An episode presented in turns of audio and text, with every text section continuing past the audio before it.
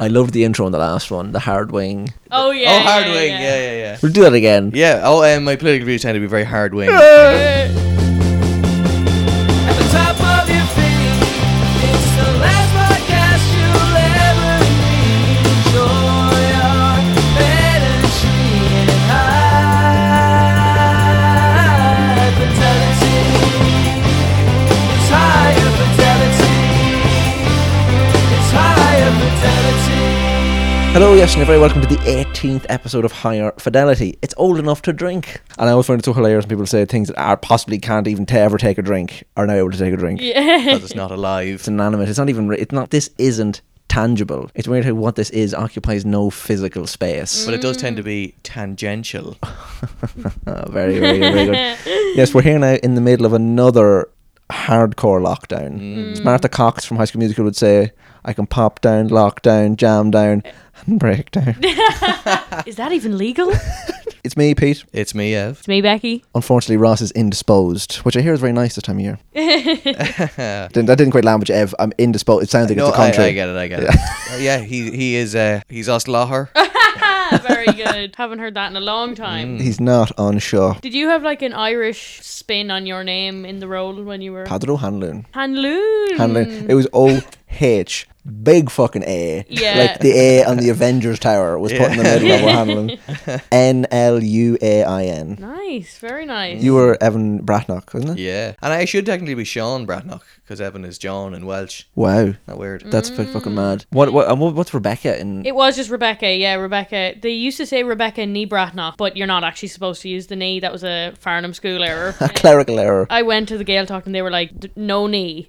Bratnock doesn't get an O or an E because it doesn't mean son, Son of, of, or yeah. Mm. daughter of. It means something else. The Names are weird. they, they are, weird. Cray, cray. So I, I decided to say cray, cray in the middle of saying crazy there. It's like we're already off topic. Tangential, as I said. I have been contacted by a chap called Chester Jones Pollard. Now, I use the phrase, I use the word chap a lot, Mm-hmm. but that is the name of a chap. I've been followed by him recently. It's not a name I don't recognize. Well, it sounds like a man who invented something. Well, he invented what I'm about to say. Yeah, chap. he invented chaps. Assless chap. The etymology, Yeah. yeah. the etymology of chaps, like to be a chap, did that come from like a trouser thing? Did chaps wear chaps? And they're like, that's oh, that's exclusive what chaps wear. We're going to Mm. call those things now chaps. Yeah, like um, there's an example of that happening. T-shirts, I think we're called. No, but like a, yeah, like a Harrington. Sorry, Harringtons are called Harringtons because a character in a soap opera wore one all the time, and they had a, they had a different name originally. And now Right. they're exclusively worn by men between the ages of 15 and 21 and men over 80. yeah, yeah, yeah. That's kind of similar to like when brands become the name of the thing. Tannoy, Hoover. Band aid. Pencil. the single you're referring to. Of course. Doesn't really work in this instance because we would say plaster. plaster, yeah. Oh, Yeah, Tipex as well. Liquid paint created by Mike Mike, Nesmith's Nesmith's mother. mother. liquid paper. Liquid paper, excuse me. Liquid paint. For fuck's sake. That really reminds me that I watched an episode of um, My Strange Addiction once. And it was about a girl that was addicted to drinking paint, but she would like drink Tipex. Oh my God. She would like crack open the Tipex pen and like drink. I mean, the- we've all we've all thought that. I've all, we've all seen paint get poured and went. I wish my mouth was the floor. We've all huffed it, but drink it. when I, I went through a stage watching TLC, My Strange Addiction, Mm. and it's it does start to normalize you to behavior that you should not ever engage in. Absolutely. Like I watched the one where a woman used to eat the stuffing from couches. Couches, I, I've uh, seen it, yeah. yes. and I've also seen the that man who too. loves his car. Yes, he's in love with his car. Like sexually attracted to his car. Yeah. Um, and the woman who married a theme park as well. Oh yeah, yeah, Yeah. I've heard about that one. I haven't watched it though. Oh, it's horrible. I then, as a result of that, was like, if fucking that woman can eat a couch, yeah. I can eat my toenails with my with my mouth.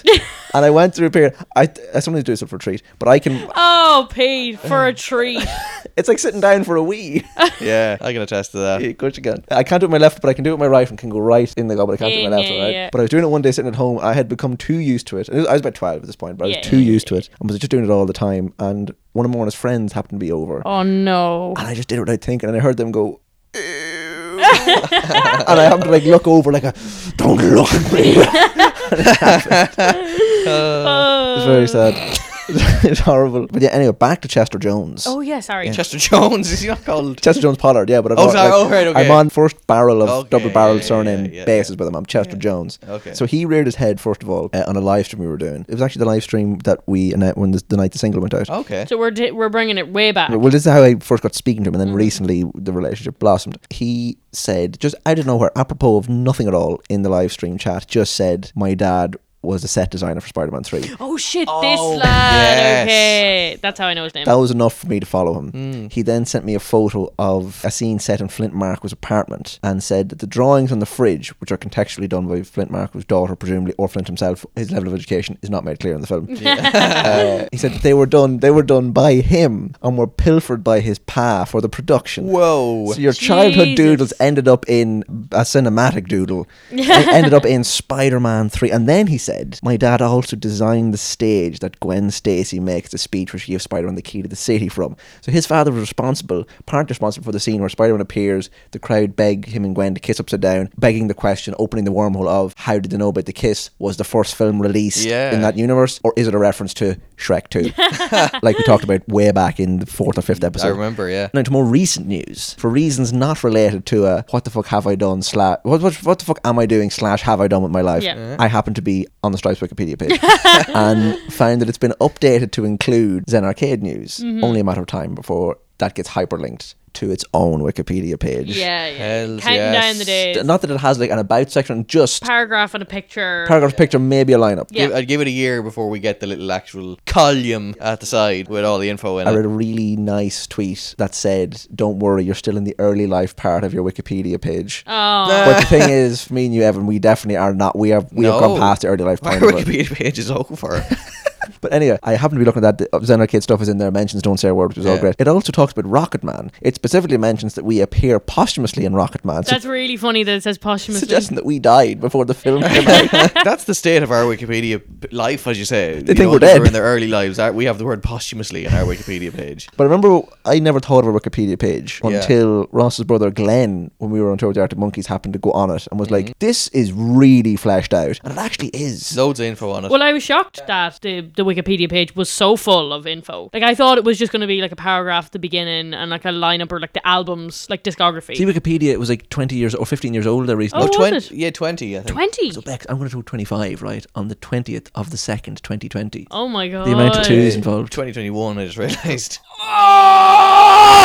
It was last year. I fucking missed it. Ah! Oh, that's horrible. That's so annoying. This this to me is so funny. So they gives a rundown of like Toronto Arctic Monkeys, Johnny Marr, Little Victories, blah blah blah. All that jazz. The band released Spitting Image in 2017, which enjoyed rave reviews but relatively poor commercial success. Honest. Oh, Yeah, like I'm kind of surprised that it actually says anything about Spit and Image except for like that it existed. It's Yeah. mad. Because I'm like, I, I would have thought anybody who was arse enough to do the Wikipedia page had dropped off by that stage. Yeah, Okay, genuinely. Yeah, Little Victor has his own thing. Spitting Image has its um, oh no. been updated again. Wanting to create a tour diary that was not, inverted commas, absolutely shite. Peter Hannon created the surprisingly dull adventures of the stripes. Does it actually say that on the Actually, Wikipedia it page? fucking said that on the Wikipedia page. How ridiculous That's is that? so Oh my God, I have to funny. get that up. Also, as well, on 40 November 2018, seven months after cancelling the remainder of their Spitting Image tour due to Evan Walsh being unfit to perform. Sounds like we cancelled seven months of touring. It's like, no, th- literally, the second half of the last gig was cancelled. Yeah, yeah, genuinely. Sorry. Like the last 20 minutes. Genres, mod revival. This page was last edited on the 22nd of January 2021 at 5:02 a.m. what? Someone either stayed up mad late or got up really early, and this, this has to change. this Uh. year. This year, 20, not this week. Amazing as well that ACDC is cited in the influences. really weird influences cited. How fucking silly is this? Dave Edmonds is put in Only right. as Dave Evnans. Dave Evnans. what a weird fuck up. the Bohicas. I know. I think I think they started to pull some from like it, we might have been asked in an interview whose bands around now, and you go, I mean, I heard Right. the Bohicas are a band, and then they Yeah. went put them in the wrong Wikipedia page. Yous are like the only people ever that have just like an influences thing that's just like names. An absolute Christ ton of people. It's just Well, a I remember- fuckload of names. a metric Jesus of people. in other news, on top of that as well, we were on telly. We were on The Today Show Yeah. with Dahi and Sinead. Yeah. We were It's televised. part of their Music Monday segment where they bring a band on and they perform 90 second versions of three different songs, which I think it's a, I think it's a really cool, it's like what you think a music show would do, but it's like a magazine TV show. It's not actually like a music show. The whole interview mainly centered around telling them about this spellbinding genre that they had never ever heard of. Something that I was I was didn't expect to be proud of was getting cowpunk discussed at length on state-funded, nationally broadcast television. People paid ta- for their TV license and, ta- and paid tax to hear us talk about Jason the Scorchers via Skype with Dahi O'Shea. Specifically with Dahi O'Shea. How ridiculous is that? oh, it's unbelievable. Finally, worth it. The fee. We've never been in as much light entertainment mode. There was no because I was really glad they didn't go like, "What's it like being a musician during lockdown?" Yeah, fuck that. It's like the same for everyone. Fucking gash. Yeah, yeah, so yeah. there's no point talking about it. Another televised appearance that just appeared out of the blue as well. Yeah, like a bolt. For fans of low prices on your favorite brands, Ross is now the new sings person for Super Value. Indeedy. Yeah, he doing a cover of "I'm a Believer" does a really good job as well. Technically, his first solo single. uh, Has anyone actually caught it on the telly? no, Yet to happen. Our auntie has caught it on the telly twice. it did come up. Actually, I was on YouTube and it happened to come up beforehand. Did it really? Yeah, Oh, wow. yeah, and yeah, also your debut appearance on television as well was, was yeah, the O2 my thing. my first ever television appearance, which f- like even I thought I'd been on the telly. I was before. really confused. I thought Becky has to have been on telly. I know. Sam has. Sam was on the Late Late Show. Mm. Yeah. Yeah. You didn't even make it on like Totally PC. What are we at? Like, No, yeah, no. The the only time I had ever done anything. know what you're gonna say. Sorry. I know what you're gonna say. Why? What was I gonna say? The intro, the fucking intro for the Stripes video. Oh my god, that wasn't even what I was gonna say. Oh my god, that is actually more like it. The fucking intro to the Stripes audition for the Late Late, which also you didn't fucking get that year. but I was gonna say, that- remember we did those interviews at um. My house. Oh, at your hou- I was interviewed by Julian Temple as well. Did you make it the cut? No. Your your life is made up of not making the cut. I know. No, I actually think that that was more of a thing of like, I have to get my dad to get in contact with Julian Temple to get that taken out. yes. Other than that, Cypress Avenue's gone up. That was a riot. Yes. Another gig. Another live stream under the belt. The second single's been pushed back. It's all exciting, folks. Yeah. Hmm. Well, the wheels are in motion. Big wheels, we keep are the on wheels in turning. motion. what were you Lord, but singing? I sing big wheels keep on turning. oh, yeah. Rubber bombing, Boining. roll, Rolling. roll, Rolling. roll. That's pretty much it. I think it's time we kick into the first segment. You're going to kick into it, yeah? Here we go. Uh, Yeah. du- Du jour means seatbelts. This is Vopa. Singers singing badly, and we listen to them gladly. It's the Opa. Oh shit! Sorry, one more time. yes, this is Vopa, where we uh, bring up instances of singers not hacking it. Uh, that quote is from Josie and the Pussycats, a film that I watched two nights ago Mm. at Becky's request. At my stern request. your demand. You Mm. had just finished it and said, I've just finished this. You have to watch it. And I did. And I fucking loved it. it's so, so good. Rosario Dawson br- like, sets female actresses back 20 years in that film, but it's great. Tara Reid, a surprising star turn for Tara. Du jour. Amazing. I love the interplay. I love, the, I love how like Les barely spoke at all, and he's when it comes back at the end. The monkey Yeah. in the cast. At the, The monkey end in the is brilliant. cast. Is that because they could they not afford to get Breck and Seth and The whole thing. I don't know. Because it's like a big cast for Yeah. the first 10 minutes of the film. But I loved that Alan Cumming is brilliant. He's amazing in it. Very random film turn. Yeah, because he's full of them because he's also like Floops Fooglies from Spy Kids. Oh right, He okay. plays flute and of in course that. he's um Zuzu in the Flintstones movie, the Flintstones He Viva is. Rock Vegas. The Oh, version yeah. of Money oh my god. is so bad. The music in general is fucking shit. what did I, I thought the music was excellent. No, but, it, as- but it's, like, the vocals are so weirdly done in it. Like, yeah. Yeah, yeah, What did yeah. I love though? No, Wild One. I love I Yeah. love that uh, the backing track for that. No, like I have the album saved now on Spotify. The bit at the end where she comes on and Alan M is in the crowd. Will Alan M first of all get a fucking pair of shoes? he was wearing fucking flip flops the entire time First of all, so like she's at a mic. I- in like an, at an outdoor stadium. Eh. Yeah. Climax of the show, they've beaten the baddies. Yeah. There's also a bit of Parker Posey turning up, who I mentioned last episode. Yeah, Parker Posey. Parker Parker Posey is. Posey. I can't watch a film that doesn't have Parker Posey in it. yeah. Yeah. The pose. But so she's at a mic playing this show to a stadium crowd, being broadcast to a Jesus ton amount of people, to use a phrase you coined earlier Yeah. on. Then her like the love interest who she thought she fucked off, who didn't want to be whatever the fuck it was, he's cr- crowd surfing. He manages to roar past everybody. Yeah, yeah, yeah, yeah. And then she goes, sounding like, like like me now. She, he, Alan M roars out, "What's the character's name? Josie." Josie. He's like, he's like Josie, and she's at the mic and goes, What? Yeah, and she yeah. manages to speak louder than when she was at the mic, and they have this whole conversation, Whole conversation. from while he is like eight thousand people away. Uh, and wearing flip flops and jeans. Brilliant. Well, Vopa, my my Vopa comes from basically after I'm a believer was reintroduced to my life. Yep. I went on a, another monkeys binge. I worked my way through watching some scenes from the TV show. Yep. I went from that to like watching some of the live clips to then watching some of the 70s stuff to like Mickey Dolenz's weird glam rock What? image that he Oh, I wanted. to take- remember that. Oh, have you not seen that, Bex? I don't They know. did like a special in like '74 where they do all the different songs. Then Mickey Dolenz comes out in like glam rock fashion and does a redone version of "Going Oh, Down." Okay, there's something about that that's coming back to me. Like Yeah. I've probably seen it once and then blocked it from my memory. And then I moved on through the 80s stuff. They sort of like the 80s. Like, was it like a, re- a reunion in like 86? Big comeback in Yeah. '86. MTV reran the show, and they fucking sold out an arena tour and all that sort of stuff. David Jones has hair that's taller than him. yeah, yeah, yeah, yeah. The album's called like Pool or Pool it something. with Pool fucking it. Pool it. with whole wide world on it. Yeah, oh, that's a horrible cover. Yeah, no. And then worked my way up to the 90s to tragically Davy's death, and then to looking at some of the most recent live clips and a clip of, of Going Down Mm. from 2015. They start so Peter Tork departs the stage, much like he would sadly depart the world in a few short years. Yeah, I think that's like the most upset I've been about anybody dying in my yeah. like adult life. Like I,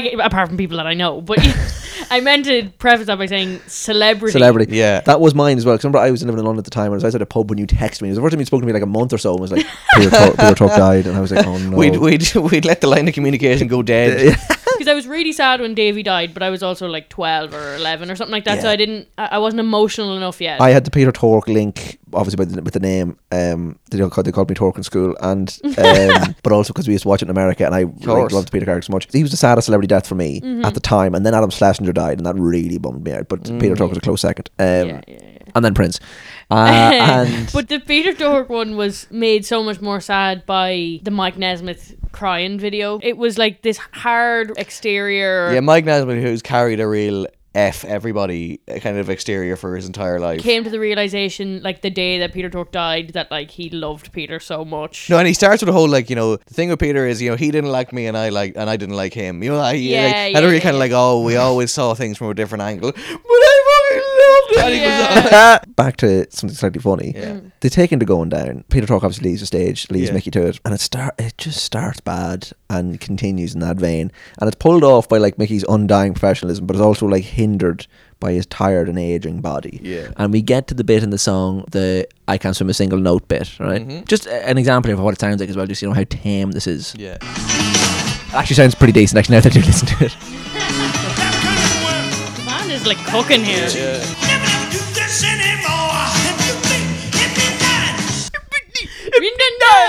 the line is meant to be I give you three, I've been down nine, which yeah. makes no sense at the best of times. We pulled that out of the bag, but the bag was exclusively filled of incomprehensible things. "Oh." gibberish. It was a bag of gibberish. oh my god. Love you, Mick. that is my faux pas for this Yeah. ep. Mine's um more of a like a rap faux pas. Oh, by the one, the only queen of 2006, 2005, 2007, that era, Fergie. Brilliant. So we all remember her 2006 hit, Fergalicious. Absolutely. yeah. Mm. We all loved it. Yeah. We couldn't get enough of it. So yeah, Fergalicious. I saved this video off TikTok because I was like, I can use this as a VOPA in the future. I saved it Mm. off TikTok on the third of December, 2020, at 2:43 a.m. Oh. nice. Says a lot. I'll, I'll let the clip speak for itself, but basically, what I'm guessing happens is Fergie probably can't hear herself or something like that. This is at the Billboard Music Awar- Awards Mm. Right. in 2006. I'm guessing she can't hear the backing track or something like Mm. that because the timing goes to fuck.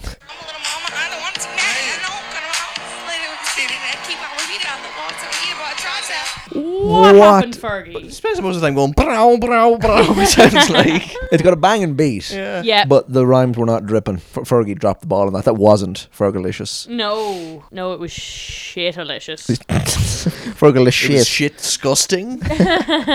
was My Humps a Fergie track or a Bep song? Bep, Bep, okay. Black Eyed Peas, yeah. Uh, I don't know what, you must have not been hearing it. Weird that it can go wrong at that level. Still, I wonder if it's just like playing to somewhere that big is just like you're fucked regardless of how. But like, at the same time, everyone else at that Billboard Awards managed it. Oh God, yeah, and, Fergie they didn't. manage it every year before and after. So you could say, oh, maybe she can't hear the backing track for the timing. Yeah. But why is she going? and like Will I Am's there with her. He didn't. He doesn't even try to save her. Will I be? where are you at? Yeah, no, terrible. Yeah. Uh, what about you? So for my Vopa, I'm gonna start out by laying my neck on a line drawn in um, Blood. Yeah, in the blood of Shiwadi Wadi.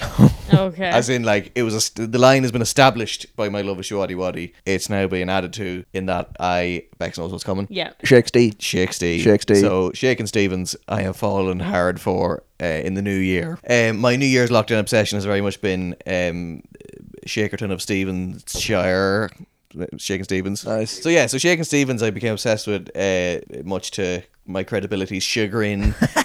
My credibility chagrin sounds like a fucking Emily Bronte novel. Yeah, yeah, yeah, yeah. So I've spent a lot of this lockdown watching some kitsch ass, unintentionally sort of camp in a pop culture sense, uh, Shake and Stevens material. And you see, it's the double edged sword of his lack of credibility, but the fact that the early Shake and Stevens stuff, he had the ban from DE7 backing him. Yeah. I mean, I I didn't know that like Shaking Stevens was forbidden fruit. I was always like, oh. Well, it kind of.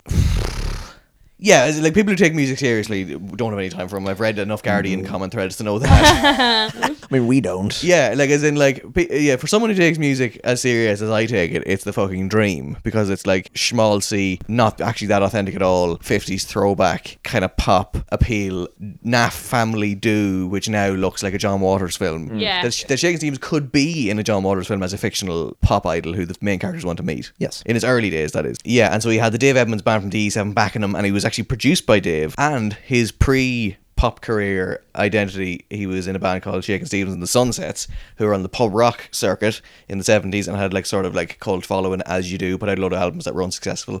As you also do. And so there's frustratingly few clips of them in their pomp. And this clip that is on YouTube of them, they're very much not in their pomp. Something goes wrong in every YouTube clip that is available of Shakin' Stevens Right. and the Sunsets. Sorry. Uh, so here they are on German TV. The band are pumping out uh, a version of Sweet Little Rock and Roller on German TV. Another case of somebody probably not being able to hear themselves very well, much like Bex uh, was saying with Fergie. Uh, This is very much a no Uh, monitor. Just another similarity between Fergie and Shaking Stevens. Yeah. One of the many, yeah. Uh, well, fun fact: Shakin' Stevens' most recent top twenty single was in two thousand and five, and it was a cover of "Trouble" by Pink.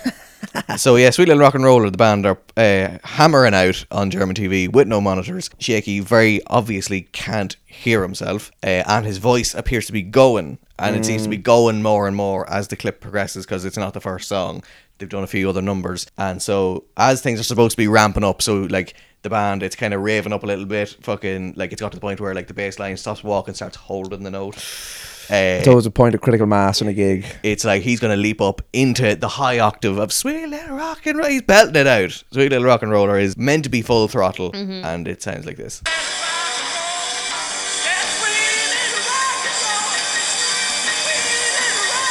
Oh Jesus! His voice completely gives out on him. Cut your fucking losses. That doesn't sound like the voice of a man who would go on to be, and this is the actual stat apparently, the biggest selling British singles artist of the 1980s. Even if you can't hear yourself, if your throat was making that noise, you would feel it. Yeah. and would know it was wrong. I'd say he was in bits as well. Had like to have his, been. his throat was probably like fucking raw. Mm-hmm. Poor man. But it all turned out all right in the end. It did, to be fair. it, it couldn't have panned out better for him, actually, considering. And that brings us to the end of Vaux Pas.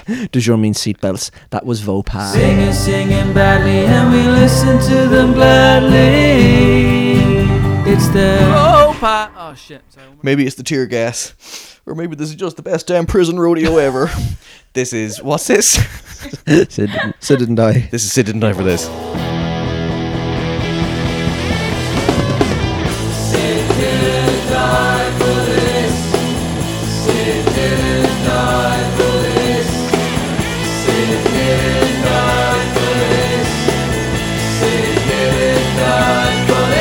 Very good. Yes, Sid didn't die for this. Where we bringing up disappointing things that bands did that we think Sid Vicious wouldn't have died for. Evan, you go first. Okay, so uh, we have discussed the passing of a beloved 60s musical hero already in the form of Peter Tork and Davy Jones, have, of course. we But have. Peter being recent in our lives. So, o- u- uber recent in our lives. Oh, oh, oh, ah, ting, ting, walla, walla, bing, bang. Ooh, ee, ooh, ah, ah, ting, tang, walla, walla, bing, bang. I I loved before you go on. Yeah.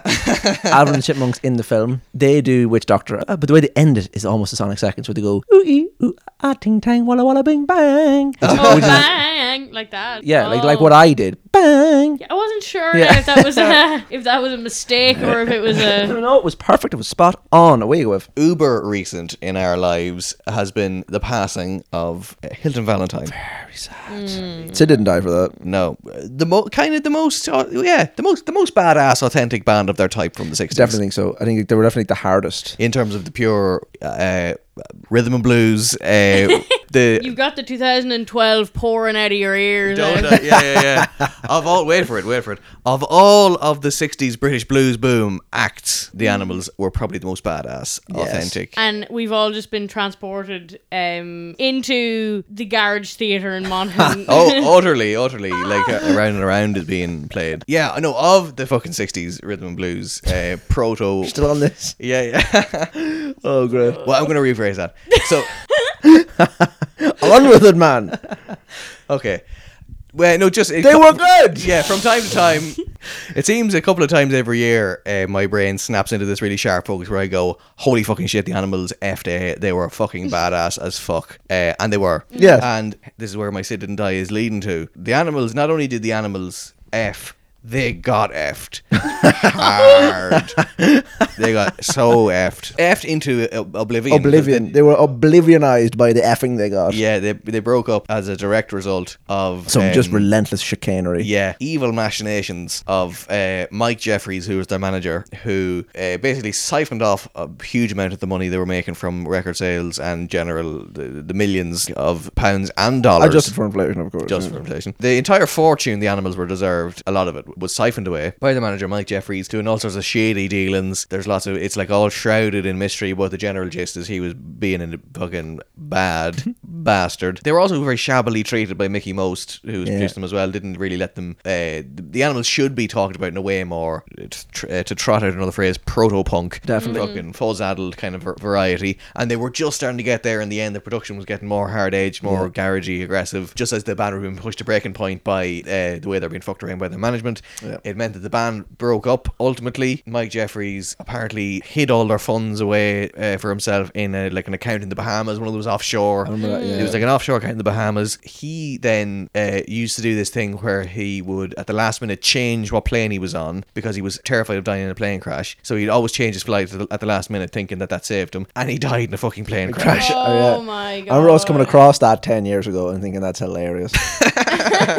Oh, we laughed. oh, we laughed. he died in a fucking plane crash, having done all, having gone to those lengths, and that money is as of the first of February, twenty twenty one, still Still missing. missing. Never recovered. Yeah, the animals missing money has never been accounted for. It's like in a fucking vault with like all the missing Doctor Who episodes and Top and Pops episodes in Nigeria or something. genuinely like and uh, Dad's Army first series. Morecambe and Wise running wild.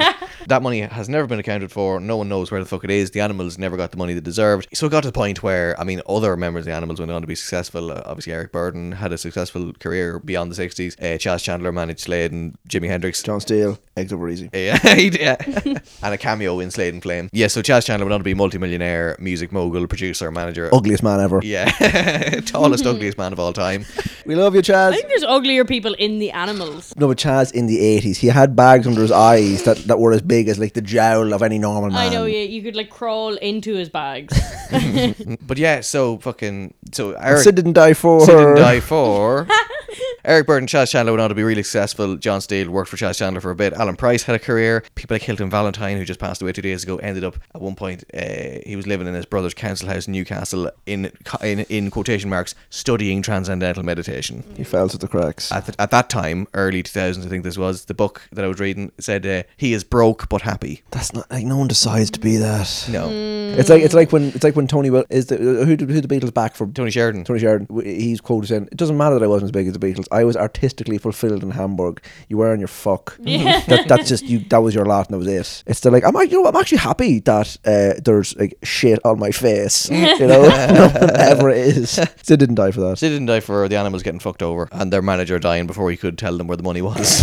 uh, Imagine him like ringing them. as the Plane's going down, lads. I want to tell you something. What? You'll never find that fucking. Mo- But it genuinely is like a fucking like lost treasure adventure. Yeah. The, w- Oh the my one man who God. knows the fucking secret dies. Then imagine like Eric Burden and Chess Chandler and all go on a quest. Yeah, like Uh, uh, yeah. yeah, yeah like a, bu- a buddy cop road movie. Yeah. Oh, that'd be great. Alan Price sells them out to the bad guys halfway through. Yeah. Bex, what's your so didn't die? Um, my say didn't die is a little bit shit, but I'm just gonna do it anyway. Um, it's something that has upset me deeply. Okay. And it's first of all Madonna. Mm, that'll do. Can't stand her. Hate the majority of things that she's done. One of the worst has to be she did a cover of American Pie in the early 2000s.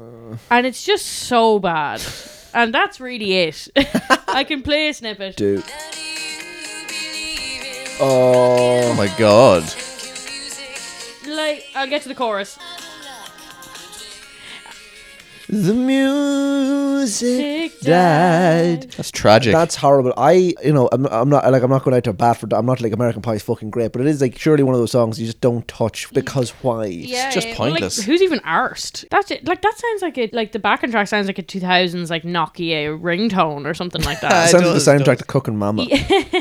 Sid didn't die for the guitarist from Jason and the Scorchers performance on Conan in 1998, and I mean this in a positive way. In in that it's an example of show-stopping professionalism that is totally at the expense and sacrifice of any element of cool, which is exactly what Sid was opposed to. yes. Jason and the Scorchers were on Conan in 1998, promo- playing White Lies, promoting their album Midnight Roads and Stages Scene. great band playing a great song. 1998. Uh, 1998. So they've been on the go 16 years at this point, Mm. right? They start to rattle through the song like the pros that they are. Mm. And Warner Hodges, which is the name of the guitarist, takes advantage of the TV cameras broadcasting him into every house in America and decides to confirm and like assert his status as a man of guitar acrobatics literally and I'm talking about the spinning on the spot as the guitar goes Yeah. around like Pete Wentz from Sugar We're Going Down Swinging video and then doing the guitar flip around the body the 360. like Pete Wentz from the Sugar We're Going Down video Wait, Pete Wentz does both. he does both Beck, Oh my god! No, I'm sorry. The, just the fact that he would do both in the one video is incredible. I Yeah. love that. Channeling his inner Warner Hodges. like since 1982 this man has been pulling moves that pop punk and emo bands didn't even think of doing in the 2000s when they realized they weren't like pathetic enough Yeah. he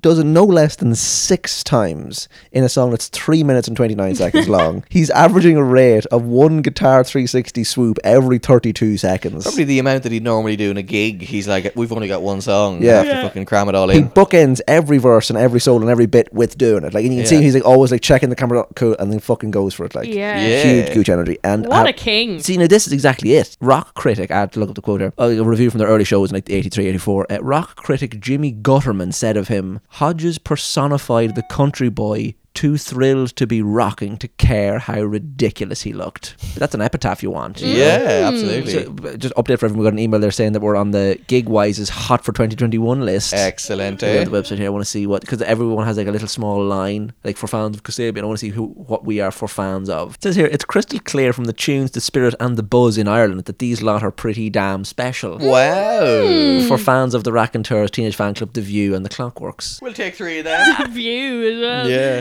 That, ah, that's nice. Uh, no, Jason Scorch is a fantastic band. Them doing the White Lies live at Farm Aid is a brilliant clip as well. J- Jason Ringen Ringenberg. Yeah, I was close. Um, he says at the end of the clip in a nice uh, sort of sweet way says uh, this goes out to my daughter Kelsey who's eight years old today or gives a shout out to his to his wee girl. Sweet. Yeah. Maybe it's the tear gas. Or Maybe this is just the best damn prison rodeo ever. That was it. Didn't die for this. Cat, your tail. Oh, I see. I've chopped it off. This is Sonic Sex.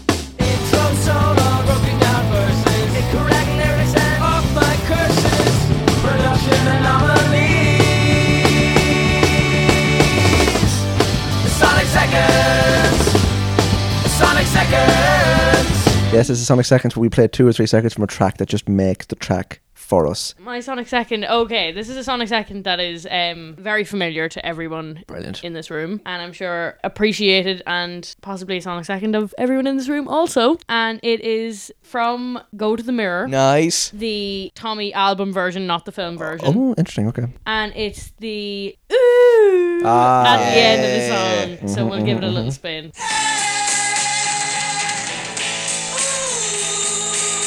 incredible. euphoric. That's been bunging around my Sonic Second list for quite some time now. if I got Yes. around Apologies. To doing it. No, no, no. Uh, The magnificence that was brought to my attention by Tenacious D's version. Really, I that see. hi- I loved it, but as that highlighted when, they, when he did it, I went, oh, that's right. And then going back to the original version, went, it's an incredible moment in it. Yeah. There was the Tommy like super deluxe 19 fucking disc reissue version has uh live in Canada on one of the discs Mm-hmm. and it has a brilliant live version to go to the mirror and the whoo as it really sounds in that it's sort of the breath behind Yeah, it. yeah, it sounds yeah, Uh, really yeah. great with John Entwistle joining in. I I initially thought that I preferred the film version because there was more going on. There was like little because at the end I think I prefer how Anne Margaret sings the "I wish I knew" bit Ah. uh, directly after the "ooh." Yeah. But that "ooh" is just Spot on. something I- else. I- a detracting factor for the movie version as well has to be said. It does turn, you know, from the cool intro, the dugga dugga dung, dum dum dum dum. They do turn that with the synth lines into what I can confidently say sounds like Thomas the Tank Engine incidental music. yeah, yeah, Yeah, yeah. it does. you are right. Yeah. Because I remember we for a while were like "It's the Who Tommy film soundtrack or nothing. Yeah, yeah, It's yeah. there for nothing. Hot There- take. But like, there's definitely like I'm free and the film version is far better. Sally Simpson and the film version is far better. But I think we go to the things that are if you far were doing, you could do a mix of the two. Like uh, Christmas is better on the album, I think. Yes, and stuff far like that. better, far better. My Sonic Seconds comes from now. For we are incredibly Beatly people. God, Yes. yeah. they've barely ever appeared on the podcast. Good morning, good morning was one of my Sonic seconds, and I am the Walrus. Yes. My first one was the Beatles as well. Considering how much like the Who and Fountains of Wayne have turned up on this, True, actually, true. The Beatles are like the governing musical presence of everything, and we don't really mention them. this track is one people never ever think of, but everyone loves. You never immediately it wouldn't spring to mind, but when you hear it, you go, "Oh, of course, we love that." Mm-hmm. Yeah. Every little thing. oh, Oh, God, yeah, yeah, yeah. yeah, yeah, told you. Fantastic song. You know the thing she does.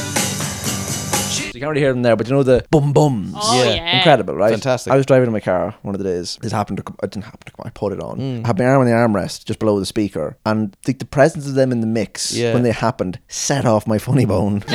I was sitting there and I went, bum bum, and I went, whoa! yeah, but that, that's the 2009 stereo remasters for you. That's what they'll There you do. go. That's, that's my Sonic Second. Excellent. Quick, brief one. Great song. Fun fact about that song: there's actually quite a decent version of that by Yes early in their career. Really? That's random as fuck. Yeah, they do have quite a decent. Of course, it's fucking protracted. There's some reason that makes it fucking seven minutes long. But like they do like the normal song and then a load of bullshit that you don't need. Yeah. But the actual bit where they do the normal song is not that bad because it's a great underrated song. It's very good. Uh, Chris Howe, the guitarist from Yes, Yeah. was also the guitarist in the Syndicats. oh God, yeah. Remember that? Remember S- anything? uh, Steve Howe, I think his name is. Who's Chris Howe? Chris Hoy is the is the cyclist. fucking- it's the- Uh, Chris Howe doesn't exist.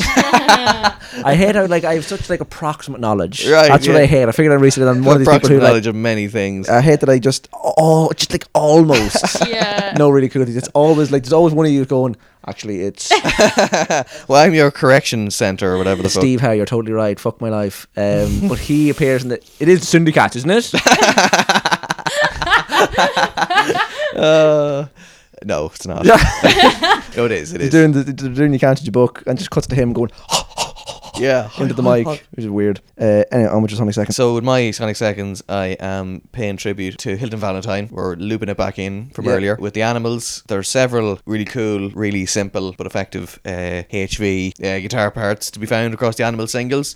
Don't bring me down, cool fuzz trem type thing. Absolutely. Obviously, the fact that he's the man who played the House of the Rising Sun intro, the fact that he has this iconic status, but no one knows who he is. That's how I sold the misery of his death to dad. Yeah. In that, uh, I was like, Hilton Valentine from the Animals died, and dad went, "So- sorry, sorry to hear that. And I said, he's the lad who played the guitar in House of Rising Sun. He went, oh my God! Yeah, oh yeah, my yeah. God! Oh! So it's like yeah, the man that played that like legendary intro, one of the most iconic intros of its era. Easily. And the fact that he was just kind of walking around pretty much anonymous, um, pathos. Transcendentally anonymous, as, as it turned out. Exactly. What an idiot. So fucking. Yeah, uh, well, where, where was I? I'm getting fucking lost again. Yeah, I called him an idiot, and then you I got totally flustered. Yeah, no, so across all the animal singles, uh, he's got all these great guitar parts, but uh, I wanted to show the world Hilton off the leash. Yeah. So we've gone off the record. Oh. We've gone live. We're still Oh. on Spotify, so um, it's still available for general listening. But it's the Animals live at the Club of Go Go in Newcastle. I think before they got signed. Great. I'm fairly sure it's fairly early on in uh, their career. Just simple bootlegged gig that's now been been turned into several illegitimate releases, uh, and they do Let It Rare, Rock. rare for such an illegitimate release to make it onto Spotify. Yeah, but in the way that like all the fucking uh, like Tony Sheridan Beatles stuff has managed to get up there and things like that, Yeah. stuff that they don't have any control over. Yeah, fair enough. They seem all, a lot of the co- the illegitimate releases of this gig uh, open the set with Let It Rock. Whether that's actually true or not is another thing, because the gigs generally seem to be really heavily edited and with a lot of fake crowd noise. but it's a fucking ferocious version of Let It Rock by Chuck Berry. They're absolutely cooking. um, you might even call it animalistic Oi. Very good, very good. and protopunk R&B, Nice. British R&B. Yeah. Quintessential British music. Yeah. This is a really original observation I'm going to make now like, along the lines of um, something just being a great pop song. They took American music, And made it their own. made it their own, and then sold it back to, To America. America! sold their own music Oh, back to them. we- On the Ed Sullivan Show, playing America's own music back to America. they didn't see them fucking coming. That's so fucking funny. But uh, yeah, class version of Let It Rock. The band are in serious, ferocious form, and Hilton does this mad thing. He's got this crazy, distorted, metallic guitar tone I didn't think you could get back then. you probably that was probably probably using the Boss CE2 turbo distortion. Surely Yeah. through a Benson Echo, but uh, yeah, it's like a fucking like mad, mangled, punky guitar sound that he obviously was never allowed to put down on record. More's the pity, and he just is obviously going ballistic. We know from the footage that he used to fucking Go like 90. roll over on his back and stuff like that and go mental. Yeah, it just lets out this fucking craziness.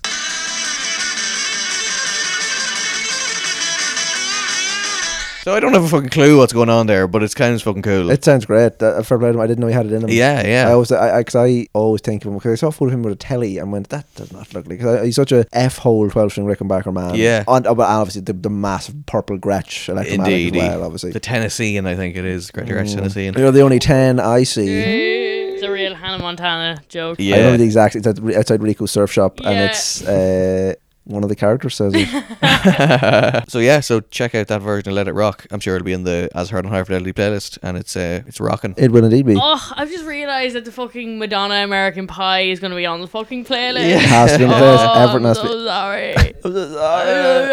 That's if it's available on Spotify. I'd say it is. Like it was, she released it on an album. Like Mm. To disgrace that Del Boy's tune isn't on Spotify, but that is. I know for fuck's we'll sake. touch on that in a later episode. Cat, your tail. Oh, I see. I've chopped it off. That was Sonic Seconds. Sonic Seconds. yes, okay, cycling back around to me now. Uh, it's time for its first appearance in a long time. Pete's patent pending. Oh God. Nice. Peaches products that pack a punch. It's Pete's. Pete's pattern pending. I don't think I've ever been present for this. I don't think you would have been. No, no. This, this is a Pete's patent pending when I pitch products that I think have p- p- p- p- potential. So yes, here we go. Two art rock bands that bookended the seventies in England. I say we smashed them together. Yeah. 10xTCC. Excellent. We're only making plans for Donna. Nice. Sergeant Rock is going to help me load up on rubber bullets. Ah. So I was thinking that, uh, on top of that, then classic literature reenacted with inanimate objects, Leo Tolstoy story, war and Lego pieces, and a remote control Karenina. Very good. Uh, a courtroom drama with Jude Law and Judge Reinhold that takes place inside Dom from Dick and Dom. Dominic McCourt of Law. uh, an insane doctor invites wealthy guests and injects them with depression juice before haunting them. The island of Dr. Morose. Very good. Uh, this just says Rod Hull and Eno. Double O Tresemme. The hair's bond. Strawberry bond. Oh, I like Uh, it. what else we got? Uh, Tooth Decatur Fanning. uh, Jean Michel Jar Jar Binks. Hong Kong Fui Ghazi. Braille pad for those hard to see places. Uh, Nice. Peter Ray gun theme. Uh, and then Dr. Travago uh, offering stunning weekend getaways against the stunning backdrop of war torn Russia. Nice. I love Doctor Travago. All credit to uh, Hans de Waal for coming up with Dr. Travago. Oh, very uh, good. I did then go, that's funny, and you don't know anyone that I know, so no one will know that I didn't come up with that. I did come up with the, with the with the byline, which is what sells the joke, obviously. Uh, and yes, that was a very swift Pete's patent. Pending. Pete's pattern pending. I thought we Oh, were doing it together. That's I why I was went ju- pending. And now it's time for the return of another favourite that has been missing for quite a while. It's the glorious return of Workfarce. Indeedy. Another first for me as well. Wow. Don't work smart, don't work hard for the workforce, for the workforce. Yes, this is Work First, where I talk about mishaps in the workplace. Now, I thought I'd explored all the possible things you could do wrong in a workplace, but not when that workplace is the streets of Dublin. I was coming back from a delivery uh, shift with Just Eat, and at the turn from my street, the turn from my, my road, there's a, a flo- there's a florist there. You've seen it, yeah. Uh, and I was cycling home at about six o'clock or so, and there was considering the times that are in it, a massive crowd there. There was about twenty people, all sort of like obviously distance and things like that. But there was some people standing there with like drinks. There was people standing with like their doors open, talking over the roofs of their car to other people, all really well dressed. Yeah. Like the hum of conversation polluted the air in a really pleasant way that I hadn't seen in so long Yeah. and I was I'm so like touch starved for social interaction that I just I had to figure out what was going on. Now I'm not one of these people who can like walk up to someone and like say hello and then wake up four days later in a massage parlor in Phoenix. You know, Yeah. not one of those people that, you- that you- they can just like assimilate and then wow, mad shit happens. Not one of those people. But I had to figure out why this was happening and if I could somehow uh, be involved in the fringe because I haven't spoken to people in person that are my friends or anybody in weeks. So I pulled up on the curb with my like big orange dusty bag behind me, and there was this sort of like young couple uh, on the curb, whatever. And I pulled up and was like, "What's going on here? What's this? What's the action? What are we doing? What are we doing? What, what, what, are we- what are you drinking?" And they were, it's a cremation. Oh. we were beside a crematorium. Oh my god. the building behind the fucking flower shop is a crematorium.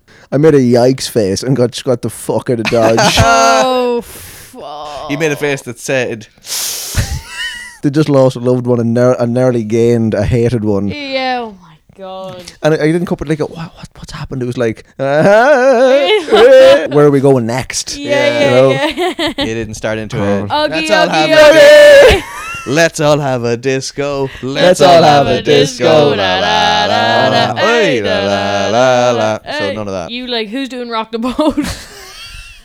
Thus concludes Work First. I hope Em and Niall liked that because they love Work First. yeah.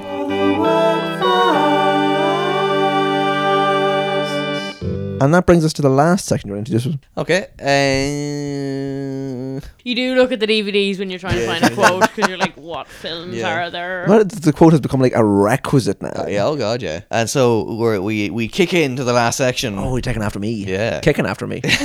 Some of the square root of any two sides of an isosceles triangle is equal to the square root of the remaining side. This is how I got tunes for you. Nice Wizard of Oz quote, is Yeah. it? Yeah. Yeah. I got tunes for you. I got tunes for you. I got tunes for you.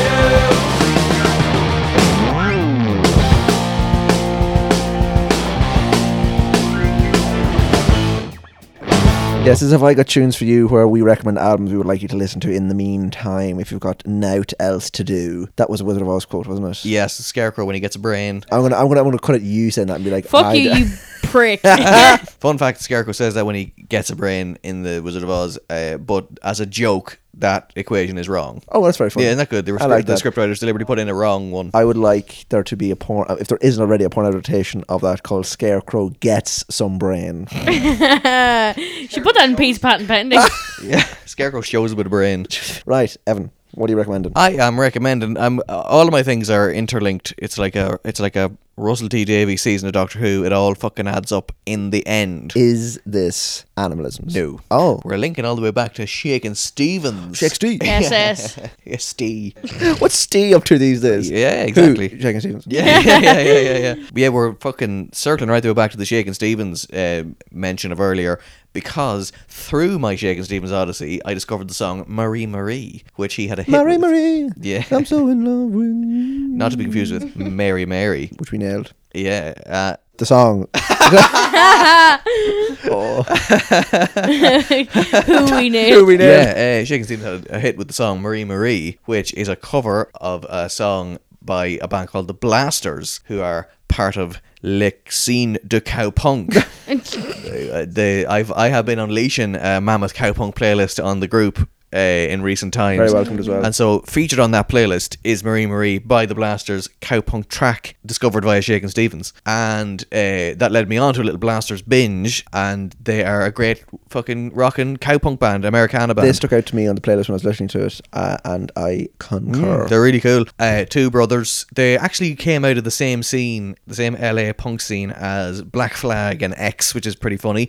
That uh, Shakin' Stevens had a hit with a song by a band that gigged with Black Flag. go. I love, I love, I love pop music. Um, what you call it? Um, yeah, they came out of that LA punk scene. They were obviously the cow end of the punk scene. Whereas Henry Rollins was the punk end of the cow scene. Uh, the Alvin brothers led the band, Dave and Phil, I think. Yeah, I have been listening to what I thought was their first and second album because the, the, fir- the earlier album was just called The Blasters. Turns out it's their second and third album, but their first album's called American Music and it has other versions of songs that ended up being on the second album, which is so it's like it's like their proper label debut or whatever. it's like Evil Dead and Evil Dead 2. Evil Dead 2 has like a little recap of the first one in the first 10 minutes. Indeed. Songs like Marie Marie and all that are carried over onto that album, re recorded and jazzed up and all sorts of stuff. But there's a great track on it. Sorry, loads of great tracks on it. American Music's a great track. Funny enough to do a version of I'm Shaking on it, flashback to 2012. There's a great track on it. Uh, one of my fave tracks that I've played incessantly is called uh, So Long Baby Goodbye. I hear it's nice incessantly this year. yeah. Oh. Uh, and I shall play it for you after this uh, recording because of the lockdown. I haven't even got talking about this Jesus. in person to you. And uh, and then I also have been listening to the third album, which I thought was their second album, but I've been kind of listening to them both. So check the two of them out, folks. One or t'other or both. Two great tracks on the second on the third album, uh, Red Rose and Tag Along. Two really good songs from that time. And they've got a fucking class piano player. You heard it here first, folks. The Blasters. exactly. Bex, hit us with your album. I don't have one. Uh, okay, well, that just gives me more time for this because we're going to need it. I have found the convergence point between everything that this podcast holds dear Nice. music, Spider Man, and silly nonsense.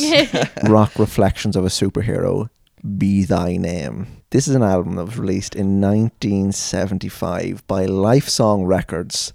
God knows why. Whoa. All the musicians and singers on it were like totally unknown at the time, but they remained unknown. I don't think anyone worked again after this. oh my god. It's really hard to know what to, it's basically an album about Spider Man. Every track is followed by narration by Stan Lee, which is a nice touch. Yeah. But it's it's really hard to describe. It's basically like if the Who had heard about Spider Man and then were asked to write an album about him. Wow. It's re- Right. there are so many Who Tommy uh, parallels to be drawn here as well. There's lots of talk of mirrors, internal conflict, what do I want to be, what do I want to do with my life. It's it's unclear whether this album was made for people who know the score of Spider Man or for like total newbies to it because they do like an origin story but it's really rushed in it it's like a massive rock opera about the life of Spider-Man like I really don't see how someone in 1975 would go I want to get into Spider-Man I could watch the 60s cartoon I could watch the TV show with Nicholas Hammond I could read any of the hundreds of comics that are already I'll buy the rock opera Yeah. and u- use that as my avenue of introduction I don't see why they bothered doing the origin thing anyway, Yeah. but the whole thing is just about whether Peter wants to be Spider-Man or not Yeah. that's the whole that's all the conflict is about do I want to do this or not Living a double life. the classic tale. The Stanley narration is all just like exposition because the tracks do not tell you what's going on at all. uh, but the first track is a bit of a rollicking ball buster. Wow.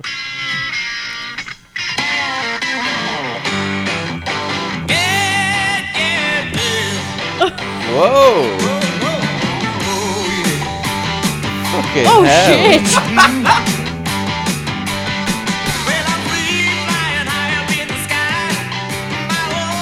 Fuck yeah. Oh my god. Fucking El- That Elton. sounds fucking excellent. It does great, doesn't it? Right, so the chorus then is just brilliant.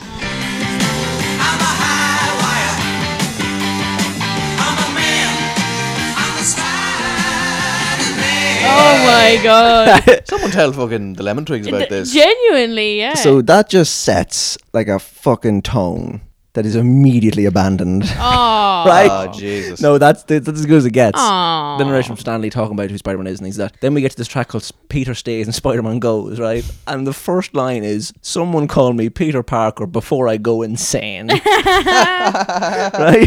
Even when I was listening back to this, I was trying to pick out like funny bits to be like, this is, you know, this is just too hilarious to fucking pass up and things like that. Even with that, even with listening with a keen or trying to figure out what's going on and things like that, the Stanley narration is so boring. I kept zoning out. Oh god. He is fucking phoning it in, like from a phone with like sweets in it. Like, Yeah. really bad. Yeah, It's not that I won't go into too much detail. It's that I actually can't because to do so we will like lose the night. Yeah. And so Yeah. you have to bear in mind that what I'm giving you here is just like the scratching the surface of what Yeah. is in this album, right? There's an aneurysm inducing amount of genre hopping going on. So you have that like drive and rock at the beginning. Yeah. There's like folk, there's ballads, there's doo wop, right? And then there's just nonsense music, like the song Square Boy. Uh, who could that be about in a Spider Man rock opera? Yeah. Square boy, you gotta get cool, get cool. Square boy, you gotta get cool. Square boy, you gotta get cool, get cool. I kind of imagine that there with the uh, I don't know what the context of that is, but I can imagine it being like in a West Side Story way that Flash Thompson and the other kids are like a Ganging up on him like or- the Sharks, and they're yeah they're like West Side Story ganging up around him, surrounding Peter. It- This is the track where Spider-Man gets bitten by the radioactive spider. Okay. Peter Parker getting bitten and getting his powers is one of the most pivotal moments in comic book history, and is like quite a big moment in pop culture as a whole. They make that huge moment seem like it was done by a spider who was like tap dancing, ho- holding a cane with a boating hat, right? Because this is how they do it. This is how this is how they musically personify Peter Parker getting his fucking powers from a spider, right? No one could see that an itsy bitsy spider and his web came a swinging into the path of the ring, got zapped in the head. The spider went mad, he went and bit Peter's hand and said, Oh. Whoa, whoa, we, you gotta dig this atomic energy. Oh my god. God. Did you expect that? I No. certainly did not. Wah wah, dig this atomic ener. G. Horrible, horrible. Square boy, you gotta get cool, get cool. Eh, Square Uh, it, it- like, it is no surprise that none of these people ever worked again. Yeah. Yeah, no, not at all. There's a song called New Point of View that's a genuinely fun listen. After he gets his powers, he's enjoying the first flush of his thing. I can fly. City lights are shining bright, I feel so high. This is good crap. City looks brand new. I can see it from a new point of view, yeah. There's such a like Elton, Randy Newman vibe to the songs Peter Yeah. Parker sings. That's the most Randy Newman-y song on the whole thing. And I, I, I Yeah. genuinely enjoy that. It's a Yeah, fun yeah, little yeah, song. yeah. That's like not unlike the Lemon Twigs as well. Totally, So that totally. that's grand. Stanley does say when after Uncle Ben dies, he does say with great power comes great responsibility, and it is it's generally a bit like oh Chills. anytime Stanley says it, it's just fun. It's just great to hear. They do follow up like the worst moment of Peter's life, fucking Uncle Bell dying, and yeah, the pivotal moment. and then they follow that up with a song about Peter not being able to get any because everyone thinks he's ugly. oh no. And the song is called "No One's Got a Crush on Peter." Oh. And this this it's a bit too fucking close to home for me as well, but anyway. No one's got a crush on Peter. What the oh my god. Like, like Peter's always meant to be a bit of a square peg in a round hole and bookish, But and not all the rest of it. Elephant Man. Not, not ugly. No one's got a crush on Peter. I do like the melody of that. Yeah, yeah, yeah. They, they, they are weird earworms, even though they're horrible. Yeah, well, even like listen to the next line. No one wants him on their team. Kids can get cruel, and a kid isn't cool. It's picking up. No one's got a crush on Peter.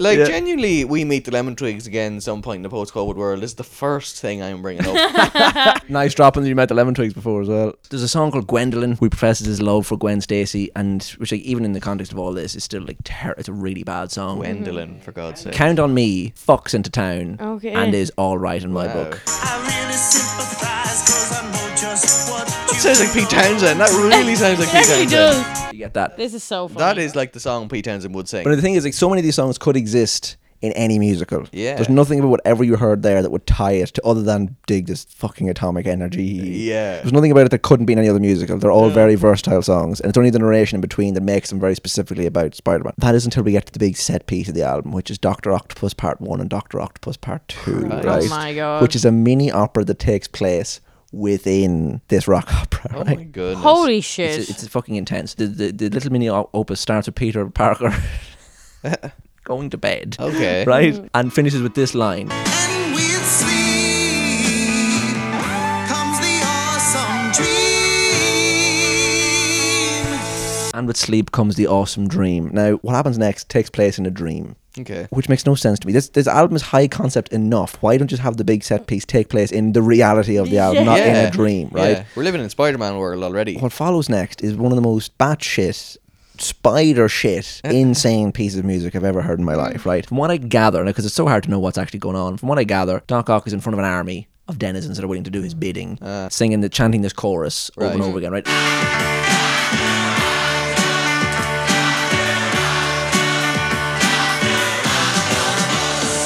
Mm. That over and over again, right? Dr. Octopus cuts in in the middle to talk about his plans, what he's going to do, and things. like- And this is where he starts to like lay out all the beef he has with Marvel heroes that I never thought he had anything to do with ever. Yeah. Right? He's Yeah. already a crossover bad guy. the way he says Avengers will live with me forever.